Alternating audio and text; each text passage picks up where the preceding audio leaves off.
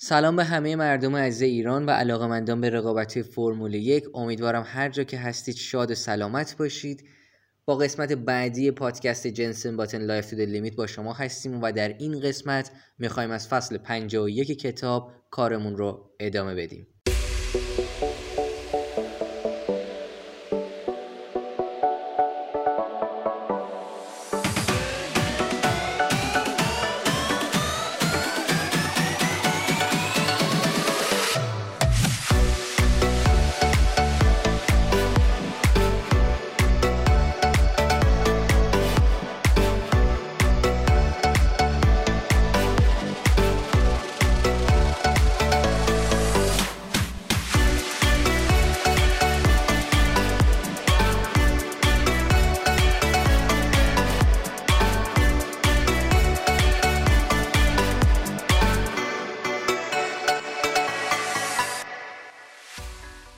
خبرنگارا سوالات این شکلی میپرسیدن که تو نمی‌خوای واقعا قهرمان جهان بشی؟ یه جوری هم سوال میپرسیدن که خیلی جدی بودن.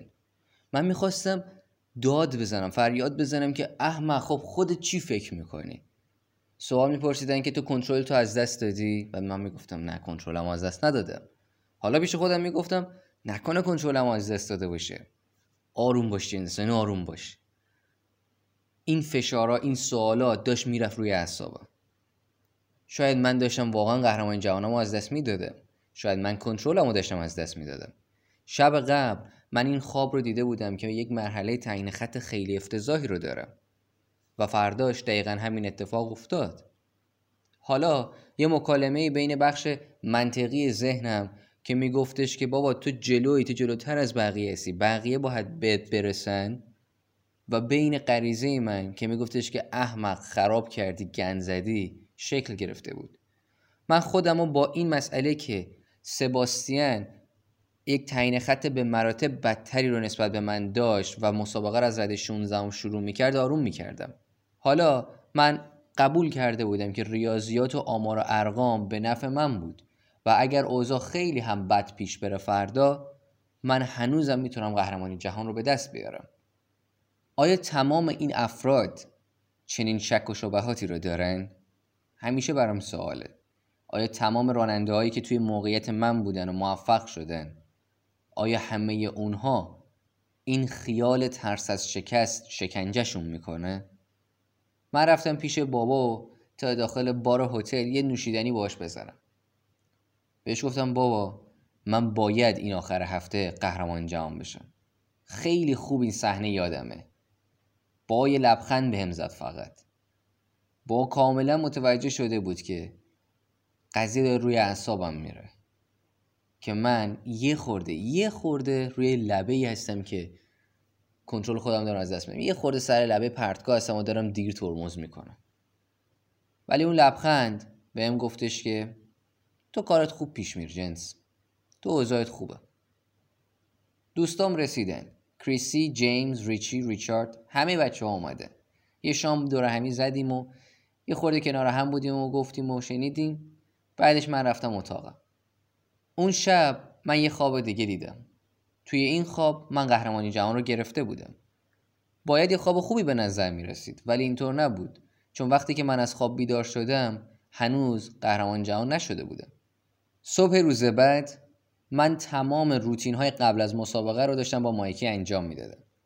داشتم تمرکز خودم به دست می آوردم و توی اون تمرکزی که به دست آورده بودم مونده بودم. من پیشتازی جدول قهرمانی رانندگان رو از دست نداده بودم. این یه موضوع مهمی بود برام. درسته که من دیگه اون برتری اول فصل خودم رو نتونستم حفظ کنم ولی من سقوط نکرده بودم. تمام امتیازهایی که کسب کرده بودم برای اینکه جلوی بقیه بمونم حیاتی بود واسم. ولی به هر حال چند ساعت بعد می‌تونستم قهرمانی جهان رو از دست بدم.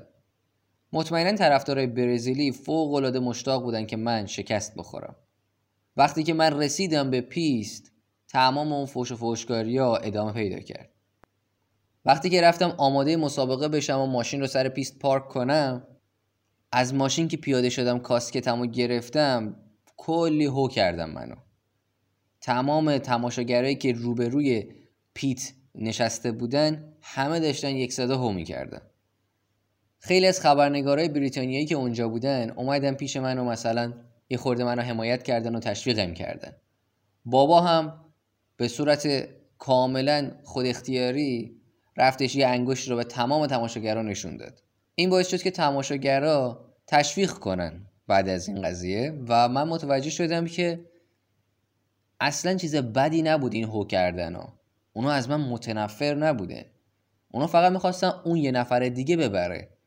و تنها راهی که تماشاگرها احساس می‌کردن که از دستشون برمیومد که کمک کنن طرف مقابل رو همین روش بود.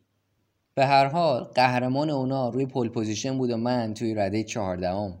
اگر اوضاع این شکلی باقی میموند و اون کارو به ابوظبی میکشوند با دو امتیاز اختلاف می‌تونست قهرمانی جهان رو به دست بیاره. قهرمانی جهان منو می‌تونست به دست بیاره. من نیاز به امتیاز داشتم. مسابقه شروع شد.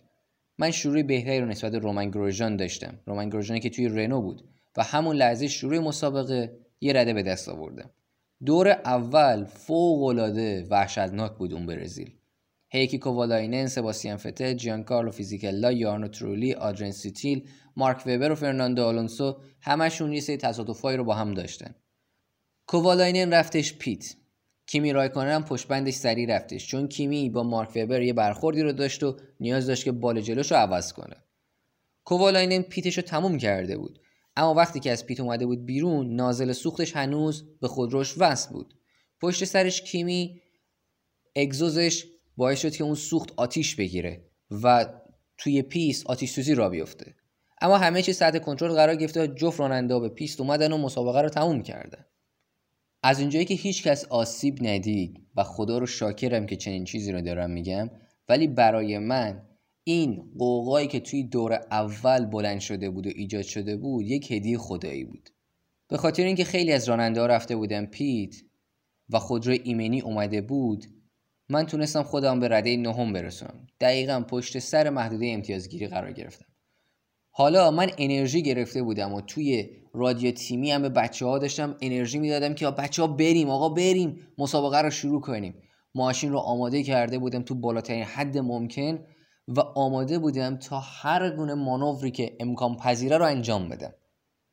تیم بهم گفته بودش که یالا جیبی تو می‌تونی انجامش بدی.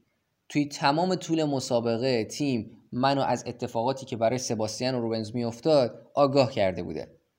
من توی مرحله بعدی از کازوکی ناکاجیما توی پیچ شماره یک سبقت گرفتم. دور بعد دوباره تو پیچ شماره یک من دیرتر ترمز کردم و به سمت شوهای داخلی شیرجه زدم و از سباسیان بویمی سبقت گرفتم و کاملا آگاه بودم که سباسیان فتل توی کل اون دور چسبیده بود به پشتم. من توی دور 29 هم اومدم پیت. حالا من پنج دور بود که اصلا توی رده دوم بودم. وقتی که از پیت اومدم بیرون تو رده ششم بودم و پشت سر کامویکو بایاشی گیر کرده بودم.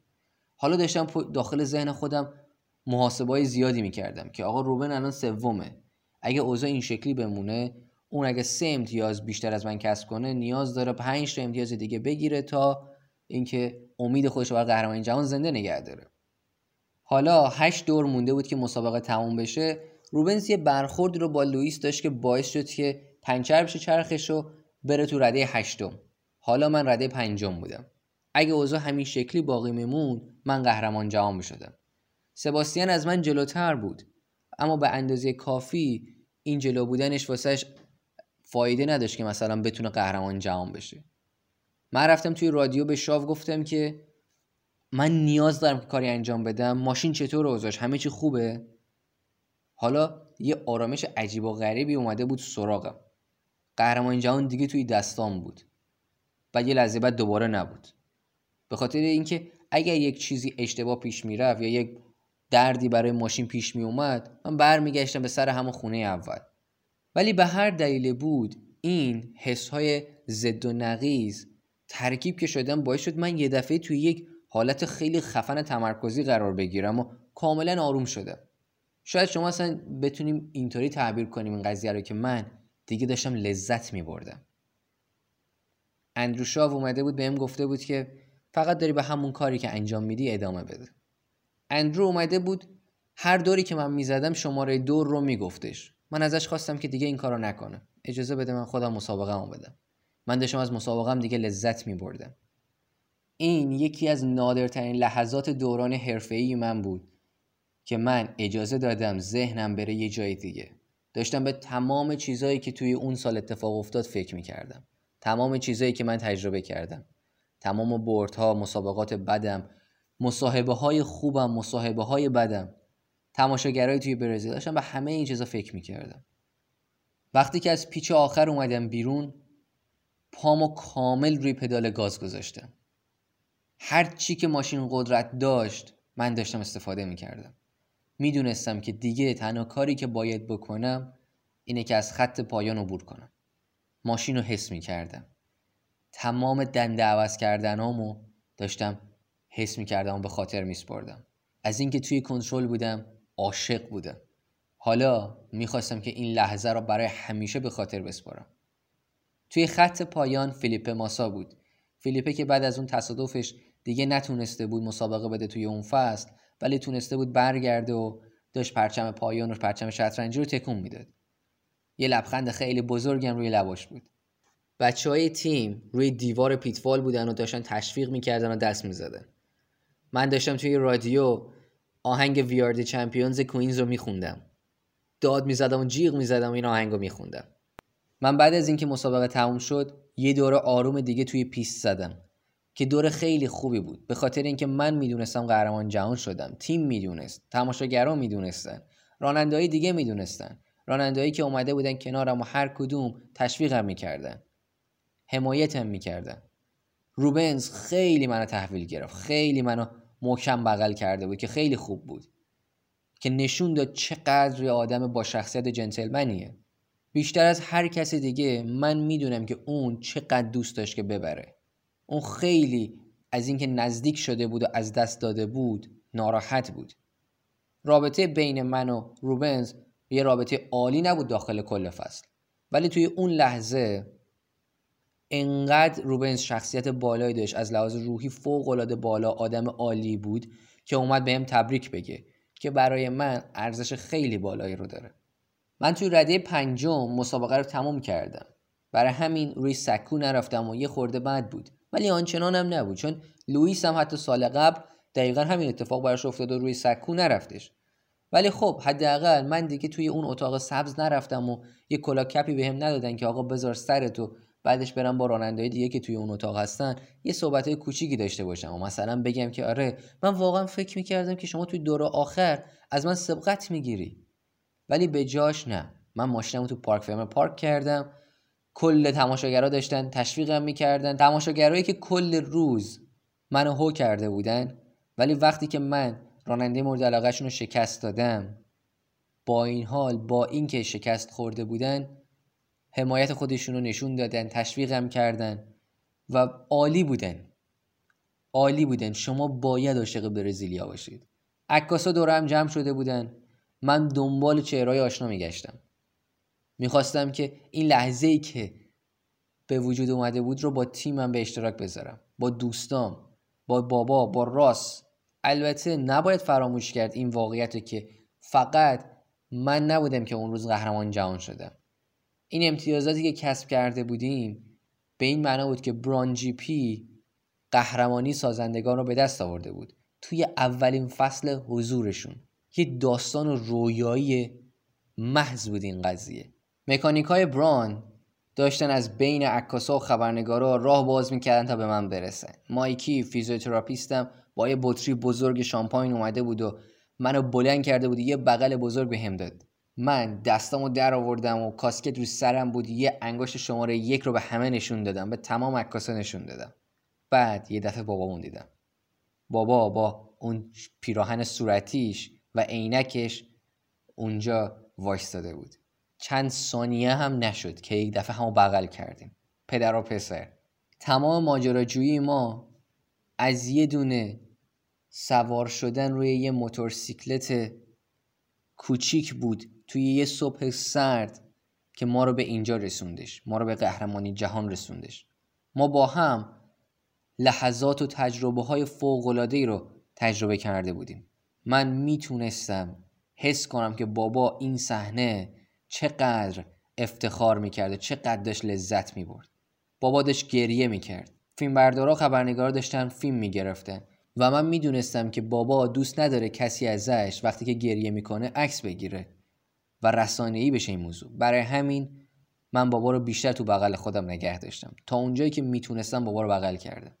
بعدش یه خورده دیگه عجیب غریب شده بود که من مجبور شدم بابا رو دیگه ول کنم بغل کردنش رو من هنوز روی ابرا بودم و دیدم برنی کلسون اومده سمتم. بهم گفته که دیگه وقتش شده بود که تو قهرمان جهان بشی.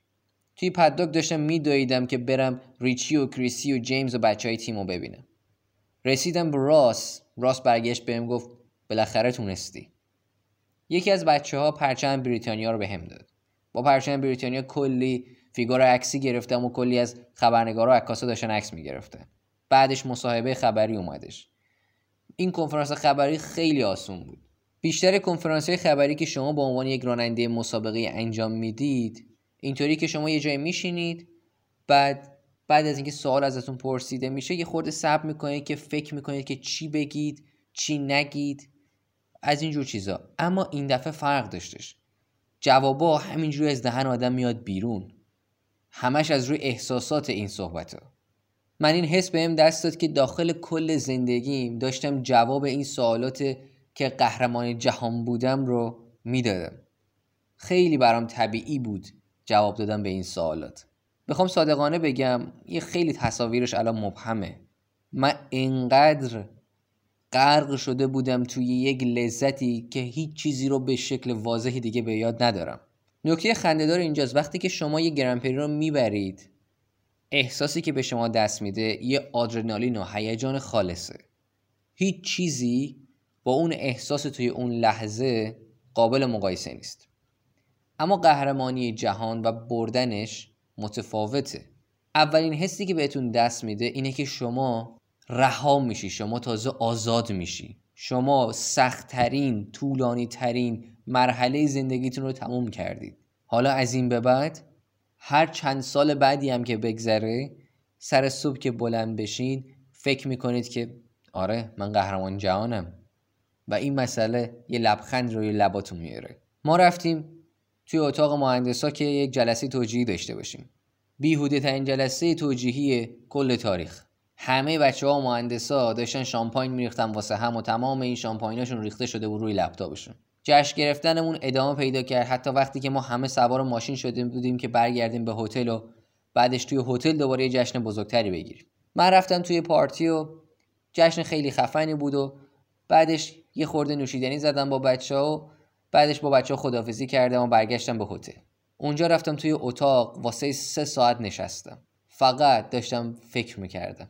بعدا ما داخل بران اومدیم بحث کردیم در مورد فصلی که گذشت خیلی عمیق بحث کردیم. ما در مورد دلایل اون عملکرد ناامید کننده من توی عواسط فصل و اینکه چرا نمی‌تونستم اون عملکرد خوبی که اول فصل داشتم رو دیگه نشون بدم صحبت کردیم.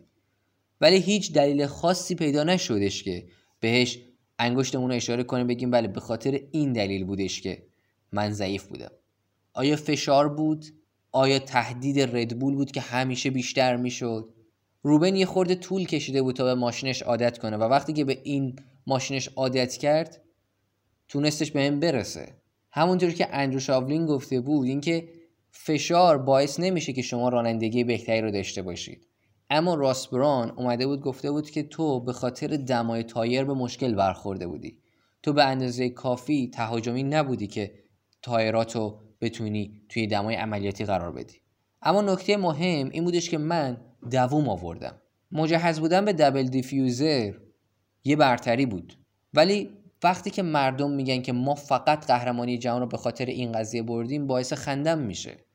ما تنها تیمی نبودیم که توی اول فصل از این تکنولوژی استفاده می‌کردیم. تیم هایی بودن که بعدا توی فصل اومده بودن دبل دیفیوزر استفاده می‌کردن ولی بازم نمی‌تونستن به ما برسن. بعضی از رانندگی های منم داخل فصل فوق العاده خوب بود. از رده چهاردهم توی برزیل اومدم رده پنجم که نتیجه بدی نبود. این حالا یه چیز فقط دستگرمی به قول معروف بگم. اینم باید بگم که ما داخل کل فصل ماشین رو توسعه ندادیم. این کلمه راسپران که بالاخره تونستی رو به هم گفته بود دقیقا به اون رها شدنم از اون حس استرس و استرا به اون پیدا کردن آرامش اشاره داشتش. نایجل منسل 176 تا مسابقه فرمول یک شرکت کرده بود که بالاخره تونست توی سال 1992 قهرمان جهان بشه. من 169 تا مسابقه شرکت کردم تا بتونم قهرمان جهان بشم. برای همین من رکورد دومین راننده رو از این لحاظ دارم. اون شب من توی اتاقم نشسته بودم و پارتی توی طبقه پایینی هتل برگزار داشت میشه چیزی که من بیشتر از همه داشتم بهش فکر می‌کردم به این ماجراجویی بود که ما داشتیم. ماجراجویی که من و بابا با هم ساخته بودیم. یک رویای کودکانه از قهرمان جهان شدن. من خوابم بود و وقتی که بیدار شدم فردا صبح رویای من واقعی بود. بعد از قهرمانی جهان توی برزیل جای بعدی که باید می‌رفتم مرکز خرید بلو واتر توی کنت بودش. توی اون مرکز خرید قرار بود کل بر و بچه های باتن به علاوه کلی از آدمای خوب به همراه جودی کید که یه مدل بود و با خواننده پاپ جاس استون اونجا باشن. اینا که بهم گفتن من گفتم که یه رویداد sponsoring توی مرکز خرید؟ شما دارید جدی میگید؟ آره کاملا اونشون جدی می‌گفتن. چند لحظه بعد یه جت خصوصی اومد بعد منو برد بکند کاری هم که اونجا باید انجام می‌دادم این بودش که من باید با یه جست خاصی عکس می‌گرفتم و کلی هم با انگشتم شماره یک نشون می‌دادم. کلی از افراد زیادی رو من می‌گرفتم توی اون سوپر مرسدسی که به هم داده بودن. سوار می‌کردم و یه دوری اونجا می‌زدم براشون جای بعدی که باید می‌رفتم لندن بود. جایی که من و بچه های دیگه با هم دور هم جمع شدیم و یه شب یه پارتی خیلی توپی رو داشتیم. از این پارتی که رقص فراوون بوده شامپاین همه جا بودش به هر شکل یه پارتی کامل عالی جنسن باطنی بودش. اما با این فرق و این واقعیت که این دفعه دیگه هیچ کسی از روی میز خودش رو پرت نکرد پایین و به خودش آسیب نزد. چند ساعت بعد ما از پارتی اومدیم بیرون و سوار یه مرسدس کلاس وی شده بودیم. که همین لحظه یه عکاس اومدش. که بهم گفتش که یه عکس بگیریم جنسن. بعد من عکس گرفته و سر راه میرم کنار. تجربه تلخی که قبلا داشتم به هم داشتن اون صحنه می‌گفتن که اگر من حتی کاری که این عکاسه میگه رو انجام بدم بازم به خیال من نمیشه. اما خب من الان قهرمان جهان جدید بودم. آدم خوشحالی بودم و گفتم که کارش رو را بندازم. علاوه بر اون من آدم خوبیم. شاید این عکاسم آدم خوبی باشه. شاید اون تنها عکاسی باشه که توی لندن سر حرفش باقی بمونه. گفتم که باشه بیا با هم یه عکس بگیر اما خب بعدش کاشف به عمل اومد که اینم مثل تمام عکاسای دیگه بود. بعد از اینکه ما سوار ویکلس خودمون شدیم و رفتیم اونم سوار اسکوتر خودش شد و ما رو تعقیب کردش. همین که پشت سرمون راه می اومد هی عکس می‌گرفت. خیلی هنر بالا می‌خواد که شما هم اسکوترتون رو برونید همین که همزمان عکس بگیرید. اما خب ما الان تو اون فاز نبودیم که از مهارت این عکاس بزرگوار تعریف کنیم. ما بیشتر نگران این بودیم که این آدم ما رو تعقیب کنه و بفهمه که ما کجا قرار بمونیم که این چیزی نبود که ما می‌خواستیم. تو همین لحظه بود که ما داشتیم در مورد یه ویدیویی که روی یوتیوب دیده بودیم بحث می‌کردیم. ویدیویی که یه آدم مشهوری سویچ یه ماشین عکاس رو گرفته بود ازش تا دیگه تعقیبش نکنن. اتفاق بعدی که افتاد این بود که یه لحظه چراغ قرمز شد و ما هم وایستادیم. این صحنه جیمز پرید از ماشین بیرون. رفتش سمت اسکوتر طرف. کلید و سویچ و هر چی که داشت ازش گرفت. دوباره سوار ماشین شد و نیم مایل نشد که پنجره را آورد پایین و کلید رو پرت کرد بیرون. می‌دونم واقعا نقشه ماشاءالله آنچنان هوشمندانه ای نبود. اون عکاس هم آدمی بودش که فقط خواست کار خودش رو انجام بده. من از تمام این بحثا و این حرفایی که این شکلی هستش باخبر هستم. ولی خب ما اون لحظه بیش از اندازه مست بودیم و خیلی هم عصبانی بودیم. علاوه بر اون این آدم دروغ گفته بود به ما. این خیلی چیز بدیه. صبح روز بعد جیمز بنده خدا وقتی که از خواب بلند میشه سرش خیلی سنگینه با خاطر اتفاقایی که شب قبل افتاده سرش خیلی سنگینه. بعد تازه یادش میاد که چیکار کرده بود با سویچ طرف. زنگ می‌زنه به ژولگاف مدیر دوست داشتنی رسانه ای من تا بهش بگه که ممکنه یه نفر بهش زنگ بزنه بابت اون اتفاقی که افتاده یه حرفایی رو بزنه. چند دقیقه بعد از طرف اداره پلیس به ژول زنگ زدن و می‌خواستن با جیمز صحبت کنن. جیمز بهشون گفته بود که چیکار کرده و علاوه بر اون این کار رو بابت مثلا ایمنی مردم انجام داده. آخه این آدمی که ما رو داشت تعقیب می‌کرد از همه چراغ قرمزا راش رد می‌شد. علاوه بر اون این آدم بهش توهین کرده بود. به خاطر اینکه یه سری بحثای اون شب شکل گرفته بود. پلیسا گفتن که خب عالیه. ما الان به اون فرد زنگ می‌زنیم پرسجو می‌کنیم که می‌خواد شکایت کنه یا نه. جیمز هم برگشت گفتش که اگر اون آدم بخواد شکایت کنه منم بابت اون توهین و حمله ای که به من کرد ازش شکایت می‌کنم. بعدش پلیسا برگشتن بعد از اینکه به طرف زنگ زدن گفتن که آقا اون آدم نمی‌خواد شکایت کنه. پرونده دیگه تموم. این تقریبا اون جشنی بود که من برای قهرمانی جهانم داشتم. البته هنوز مسابقه آخر فصل توی ابوظبی مونده بود. مسابقه که توی اون من فقط داشتم لذت میبردم. توی تمرین اسپین شدم کنترل ماشینم از دست دادم. کی اهمیت میده؟ من داشتم حال می‌کردم. من که اهمیت نمیدم. سباستیان تونست ابوظبی رو ببره اما جنگ اصلی بین من و مارک بودش برای رده دومی و سومی. استرالیایی داستان ما این جنگ رو بردش. اما به هر حال من تونسته بودم روی سکو برم و با ردبولیا اون بالا جشن بگیرم. روی سکو سباستیان با اون نگاه خاص مات و مبهوتی که داره برگشت بهم گفتش که خیلی خوبه که از اینکه این سکو رو با تو شریک شده. خیلی خوبه. حق با سباستیان بود. خیلی حال داد به اونجا. من نمی‌دونم دقیقا کی بود ولی فکر کنم همون لحظات بود که من با بابا تنها شده بودم. داشتیم در مورد فصل صحبت می‌کردیم. برگشتم به بابا گفتم بابا من می‌خوام یه چیزی رو بهت بگم. بابا برگشت گفت چیه پسرم؟ چی شده؟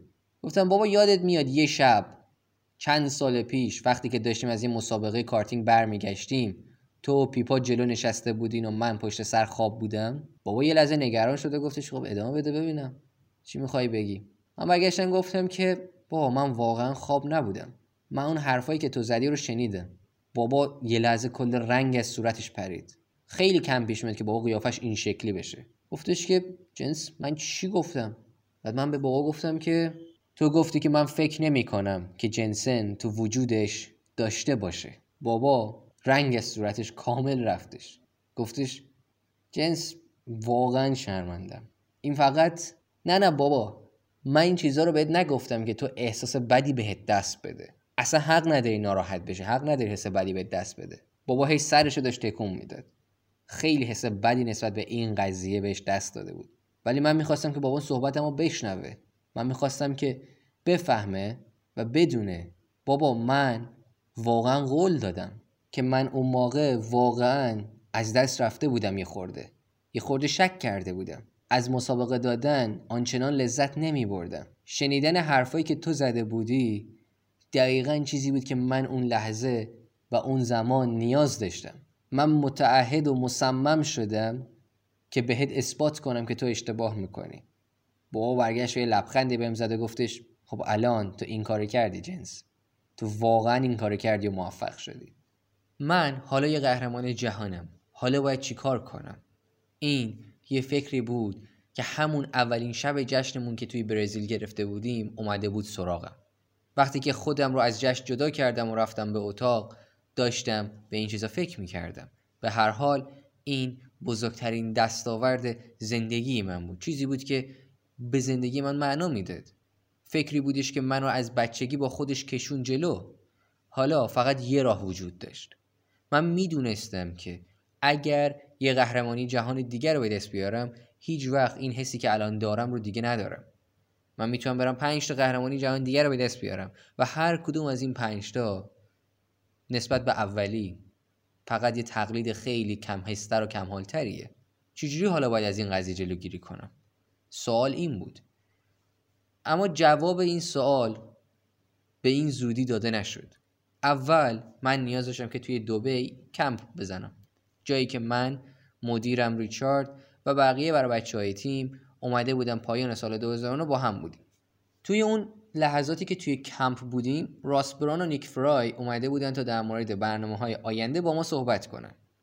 وقتی که داشتیم روی تراس نشسته بودیم و کافه میخوردیم گفتن که ما دوست داریم که با تو برای چند سال آینده قرارداد امضا کنیم. پیش خودمون فکر کردیم که عالیه و منتظر موندیم قسمت بعدی جملهشون رو بگن. همیشه یه قسمت بعدی وجود داره. اون قسمت بعدی که قضیه جالب می‌کنه. مطمئنا ما هم یه سری خواسته هایی داشتیم که باید اونا عملی می‌کردن. مهمترین چیز و خواسته این بود که اونا باید متعهد می‌شدن تا ماشین رو در طول فصل توسعه می‌دادن. ما یه تکراری از فصل 2009 می‌خواستیم ولی نه دقیقا عین 2009 تکرار بشه. به هر حال هر چی که اونا توی جمله بعدی گفتن باعث شد تمام نگرانی های من از بین بره. اونا گفتن که مرسدس قراره تیم ما رو بخره. فصل بعد اسم ما به عنوان مرسدس گراند پری شناخته میشه. ما قراره که جای روبن باریچلو هم نیکو روزبرگ رو بیاریم و تو در کنار نیکو روزبرگ قرار برای تیم رانندگی کنی من به ریچارد نگاه کردم و پرسیدم که خب الان مرسدس قرار خرج تیم رو بده دیگه روی تیم سرمایه گذاری کنه دیگه. داشتم به اون همه پولی که قرار بود برای توسعه خرج بشه فکر می‌کردم. راس و نیک سعی کردن که گلوشون رو صاف کنن و منظورشون رو برسونن از حرفی که می‌خوام بزنن. نیک گفتش که دقیقا این چیزی که گفتی نیستش. مرسدس قرار بران رو بخره. اما پیدا کردن اسپانسرها برای سرمایه گذاری و هزینه کردن توی تیم به عهده ماه. من و ریچارد گفتیم که ما باید روی این قضیه فکر کنیم. پیدا کردن یه اسپانسر برای تیم واقعا خواسته زیادیه. شما دارین در مورد صدها میلیون دلار در طول یک سال صحبت می‌کنید. و چرا اصلا مرسدس باید تیم رو بخره ولی توی تیم سرمایه گذاری نکنه؟ شما برای اینکه جواب این سوال رو پیدا کنید باید از مرسدس سوال بپرسید البته. ولی تئوری که اون موقع مطرح شده بود و صحبتش بود این بود که مرسدسیا در مورد ورود مجدد خودشون به فرمول یک یه خورده محتاط عمل می‌کرده. برای سالهای زیادی اونا با همکاری ایلمور به عنوان تأمین کننده موتور داخل فرمول یک حضور داشتن. اما اونا الان می‌خواستن که یه خورده ورود بهتری رو داشته ورود سر ساکتتری رو ببینن. چه خبره قضیه؟ تا اینکه واقعا تصمیم می‌گیرن به عنوان یه سازنده کار کنن. الان که به قضیه نگاه می‌کنیم اینا با چقدر دیوانه بازی بود این قضیه. برای سالهای زیادی اونا با همکاری ایلمور به عنوان تأمین کننده موتور داخل فرمول یک حضور داشتند و وقتی که بحث ورود به عنوان سازنده رو می‌خواستن داشته باشن می‌خواستن که یه خورده سراساکتتر و آرومتر کار رو شروع کنن. الان که داری به قضیه نگاه می‌کنیم این بابا این چقدر دیوانه بازی بوده این وسط. به خاطر اینکه تو این چند سال گذشته اینا ابر قدرت فرمول یک بوده اما توی 2009 داستان کامل فرق داشت. اگر بخوام صادق هم باشم باید بگم که آنچنان آینده درست درمون و خوشایندی در میون نبودش. حالا منی که زیر آفتاب دوبی ریلکس کرده بودم و یه نوشیدنی هم دستم بود تصمیم گرفتم که نمی‌خوام زندگی رو برای خودم راحت کنم. این جوابی بود که من از اون شبی که توی برزیل بودم به دنبالش میگشتم. بردن قهرمانی جهان یک آرامش و آسایشه. توی اون نیم فصل دوم اون فصل من لذت کامل و عالی مسابقه دادن رو از دست داده بودم. من این حس رو می‌خواستم که دوباره برگرده و برای اینکه برگرده نیاز به یک چالش جدید داشتم. و وقتی هم که صحبت از چالش جدید می‌کنم منظورم این نیستش که برم دنبال اسپانسر برای براند بگردم. من یه چالش جدید توی پیست می‌خواستم و یه ایده هم داشتم که کجا می‌تونم این چالش رو پیدا کنم. من ایده ای که توی ذهنم بود رو با ریچارد در میون گذاشتم. ریچارد بهم گفتش که مطمئنی از حرفی که داریم می‌زنی؟ من بهش گفتم که آره کاملا مطمئنم. چند لحظه بعد ریچارد پشت تلفن بود و داشت با مارتین ویتمارش مکلارن صحبت می‌کرد. تلفنی که مارتین جواب داد ریچارد گفتش که سلام. مارتین تو صندلی برای سال بعد داری؟ مارتین گفتش که احتمالا آره. واسه چی می‌پرسی؟ ریچارد گفتش که جنسن علاقه منده که برای شما رانندگی کنه مارتین گفت واقعا؟ ریچارد گفتش که آره تعجب کردی؟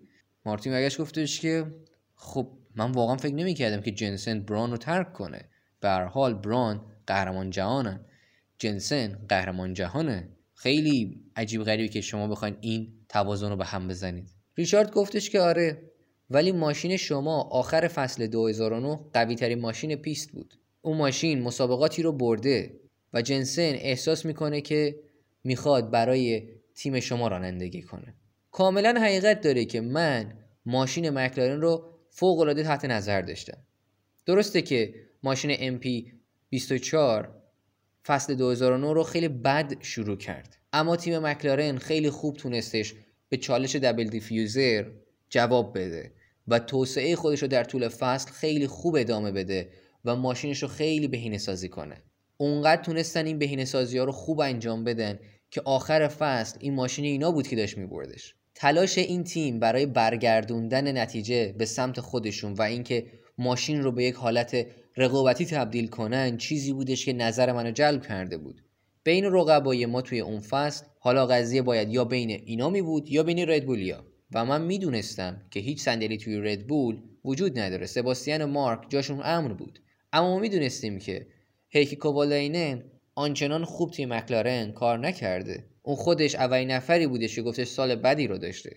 برای همین شانسایی وجود داشت که مکلارنیا دنبال کسی بودن که بخواد با لوئیس همتیمی بشه. و این خودش یه چیز دیگه بود که من در مورد مکلارن دوست داشتم.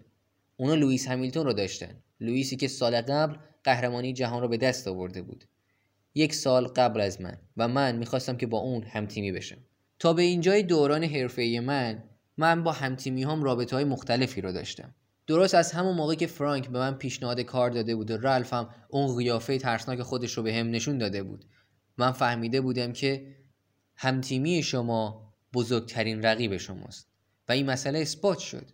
رالف همیشه وقتی که کار به من می‌رسید یه خورده عدم اطمینان داشت یه خورده ترس داشتش و هیچ وقت سعی نکرد که با یک سطح برابری با من برخورد کنه و رفتار کنه. حالا این مسئله ممکنه حتی بر اساس حالا به خاطر سن کم من می بود یا اینکه حالا به خاطر اون محدودیت های زبانی که بینمون بود می‌تونست وجود داشته باشه. نقطه قوت رالف به عنوان یه راننده این بود که توی تکدور خیلی سریع بود. یه خورده طول کشید تا من بتونم به سطح رالف برسم. ولی وقتی که به اون رسیدم اون یه خورده دیگه حالا آروم گرفته بود. همین قضیه برای ژک هم تکرار شد. و من دوباره مجبور بودم که خودم رو اثبات کنم. بعدش فیزی اومد که خیلی بهتر از من رانندگی کرده بود. ولی به جای اینکه بیاد اون بهتر بودن خودش رو به رخ بکشه اومده بود خیلی ازم حمایت کرد و بهم کمک کرد. فیزی دوست داشتنی قدیمی. بعدش یارنو ترولی اومد که یه خورده سراساکتتر بود و تو فاز خودش بود. البته یارنو آنچنان طرفدار پیستای فرمول یک نبود. چیزی که من احساس می‌کردم کیمی رایکانن باید مثلا اینطوری باشه. ولی خب لوئیس شما می‌تونید با هر گونه چیزای روانی بیاین و زیر سوال ببرین که چرا من می‌خوام با لوئیس هم تیمی بشم. ولی همه اونها به یک دلیل ختم میشه. من یک ورزشکارم. من از رقابت تغذیه می‌کنم و من می‌خوام که خودم رو در برابر سریعترین راننده ای توی پیست بسنجم. من می‌خوام که با یک قهرمان جهان بجنگم. من می‌خواستم ببینم که می‌تونم شکستش بدم. یا نه. اگر قرار بر این بود که من با لوئیس هم تیمی بشم اون وقت مکلارن اولین تیمی می‌شد که فصل رو با دو تا راننده قهرمان جهان شروع می‌کرد. اولین جفت راننده قهرمان جهان بریتانیایی بعد از گراهام هیل و جیم کلارک تو سال 1968 توی تیم لوتوس. دیگه بخت و اقبال داشت همه چی با هم جفت و جور می‌کرد. مارتین وقتی که داشت منو دور کارخونه میگردون توی ووکینگ برگشت بهم گفتش که ما خیلی دوست داریم که تو رو توی تیم خودمون داشته باشیم. چشمای من روی قفسه کابینت های جام های کسر شده تیم مکلارن که به نظر می رسید یکی دو مایلی هستش قفل کرده بود. ماشین های مسابقه همه جا بودن. یه اتاق بزرگ که پر شده بود از ماشین های فرمول یک مکلارن. خیلی از ماشین ها شماره یک داشتن و اسمای بزرگی روشون بود. سنا، پراست، هانت. شما می‌تونید توی ماشین مکلارن 1988 MP44 که توسط سنا پراس رانندگی می‌شد که تبدیل به موفق ترین ماشین در طول یک فصل شده بشینید. برای یه نفری که عاشق و دیوونه مسابقات بود اونجا انگار گشتن تو بهشت بود. درست عین ویلیامز مکلارن هم مثل یک ستون توی فرمول یک بود. بازم درست عین ویلیامز دو نفر اصلی داشتش ران دنیس و مارتین ویتمارش. دو نفری که اسطوره های این ورزش هستن. من همیشه شخصیت ران رو یه شخصیت غیر معمولی می‌دونستم و برام سخت بود که درک کنم. و هیچ وقتم آنچنان با هم وقتی که کار می‌کردیم ترکیب نشده بودیم. ولی به طرز ای من براش احترام قائل بودم. برای خودش و تمام دستاوردهایی که کسب کرده بود. آخر روز اون یه فرد مسابقه ای بود. اون یک مرد مسابقه ای بود. من عاشق این ویژگیش بودم. ولی خب مهم نبود که ما حالا بهترین رفیقای هم نبودیم.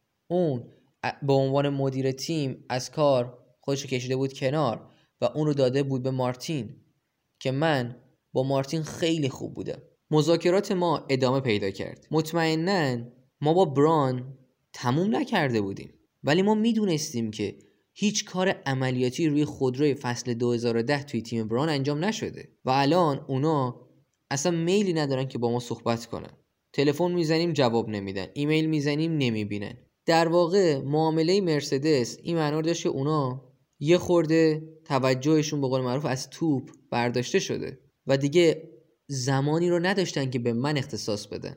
من اینجوری بودم انگار که آقا بچه ها سلام. من اینجا ما؟ می‌خوام بدم چه خبر شده اینجا؟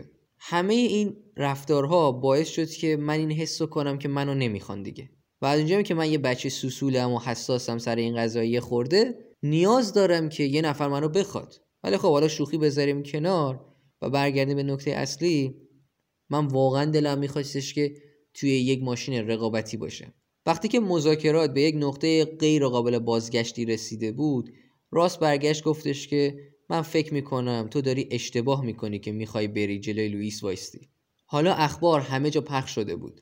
خیلی از برای بچه های پداک فرمول یک همه قفل کرده بودن همه تعجب کرده بودن. من قهرمان جهان داشتم تیم قهرمان جهان رو ترک می‌کردم و می‌خوام برم با یه کسی که قهرمان جهانه هم تیمی بشم. ولی من تصمیممو گرفته بودم. درسته که مرسدس قرار بودش که برای آینده یه تضمین خوبی باشه و حالا هم که الان ما هستیم می‌دونیم که آره دقیقا اینطوری پیش اومد و اینا در آینده خیلی خوب شدن. اما من اون موقع سی سال سنم بود. این سن توی فرمول یک سن کمی نیستش. من نمی‌تونستم این مسئله رو که من باید سه سال ته پیست باشم تا بالاخره یه ماشین درست حسابی توسعه پیدا کنه رو تحمل کنم. من نیاز داشتم که یه ماشین همین الان داشته باشم. تنها گزینه ممکن هم الان برای من مکلارن بودش. من و راست تو ماه دسامبر جفتمون رفته بودیم به قصر باکینگهام. راست به خاطر خدماتی که به مسابقات اتومبیلرانی کرده بود مدال OBE رو دریافت کرده بود و من هم مدال MBE رو گرفته بودم. اون موقع دیگه راست آروم شده بود. فهمیده بود که من یه راننده مسابقه ایم از ته قلبم اینطوری هستم. و من قصدم اینه که برم با بهترین مسابقه بدم. نیک فرای ولی از اون لحاظ. نیک اصلا دیگه صحبتش نبود. وقتی که راس خیلی آروم بود نیک مثل موشک بالستیک بود. بعد از اینکه یه تلفن بهش زدم من می‌دونستم که نیک منفجر میشه. وقتی که پامو توی برکلی گذاشتم و شخصا موضوع رو بهش گفتم آماده هر گونه رفتاری بودم. بذارید اینطوری بهتون بگم. من کاری کردم که ریچارد دور بمونه. به خاطر اینکه میترسیدم که اونجا دعوا بشه. البته اگر یه موقعی دعوا شد و ریچارد اینا بودند اون دور پولتون روی ریچارد شرط ببندید. چون ریچارد کمربند مشکی کاراته داره و از هیچ کسی توی دنیا بجز خواهر بزرگترم تانیا نمیترسه. ولی خب به هر حال من شخصا رفتم سراغ نیک و نیک فوق العاده عصبانی بود. اونقدر عصبانی بود که تمام تن و بدنش داشت میلرزید و سر من فریاد می‌زد. همونطوریم که شما در مورد من می‌دونید وقتی یکی سرم داد می‌زنه من آنچنان حس خوبی بهم به دست نمیده. و حالا نیکم هی دسیبل صدای خودش رو بالا میبردش. یه دفعه نیک وایستاد برگشت گفتش که چرا تو داری میخندی؟ من بهش گفتم با من نمیخندم. ولی خب من داشتم لبخند می‌زدم. برگشت گفتش که تو داری لبخند می‌زنی. حق با اون بود. من داشتم لبخند می‌زدم. یکی از اون لحظات عصبی و استرابامیزی بود که به قول معروف من یه مرد سی ساله هستم که یه مرد دیگه داره سرم داد می‌زنه. از اون لبخندای اومده بود سراغم که نمی‌تونستم کمک کنم و جمعش کنم. و هر چقدر که بیشتر تلاش می‌کردم که جمعش کنم بیشتر لبخندم نشون داده می‌شد. نیک که به معنای واقعی قرمز خون شده بود صورتش داد زد که الان تو می‌تونی اون لبخندت رو از صورتت پاک کنی. ممنون از اینکه با ما بودید. امیدوارم که از این قسمت لذت برده باشید. شب و روزتون خوش. خداوند یار و نگهدارتون.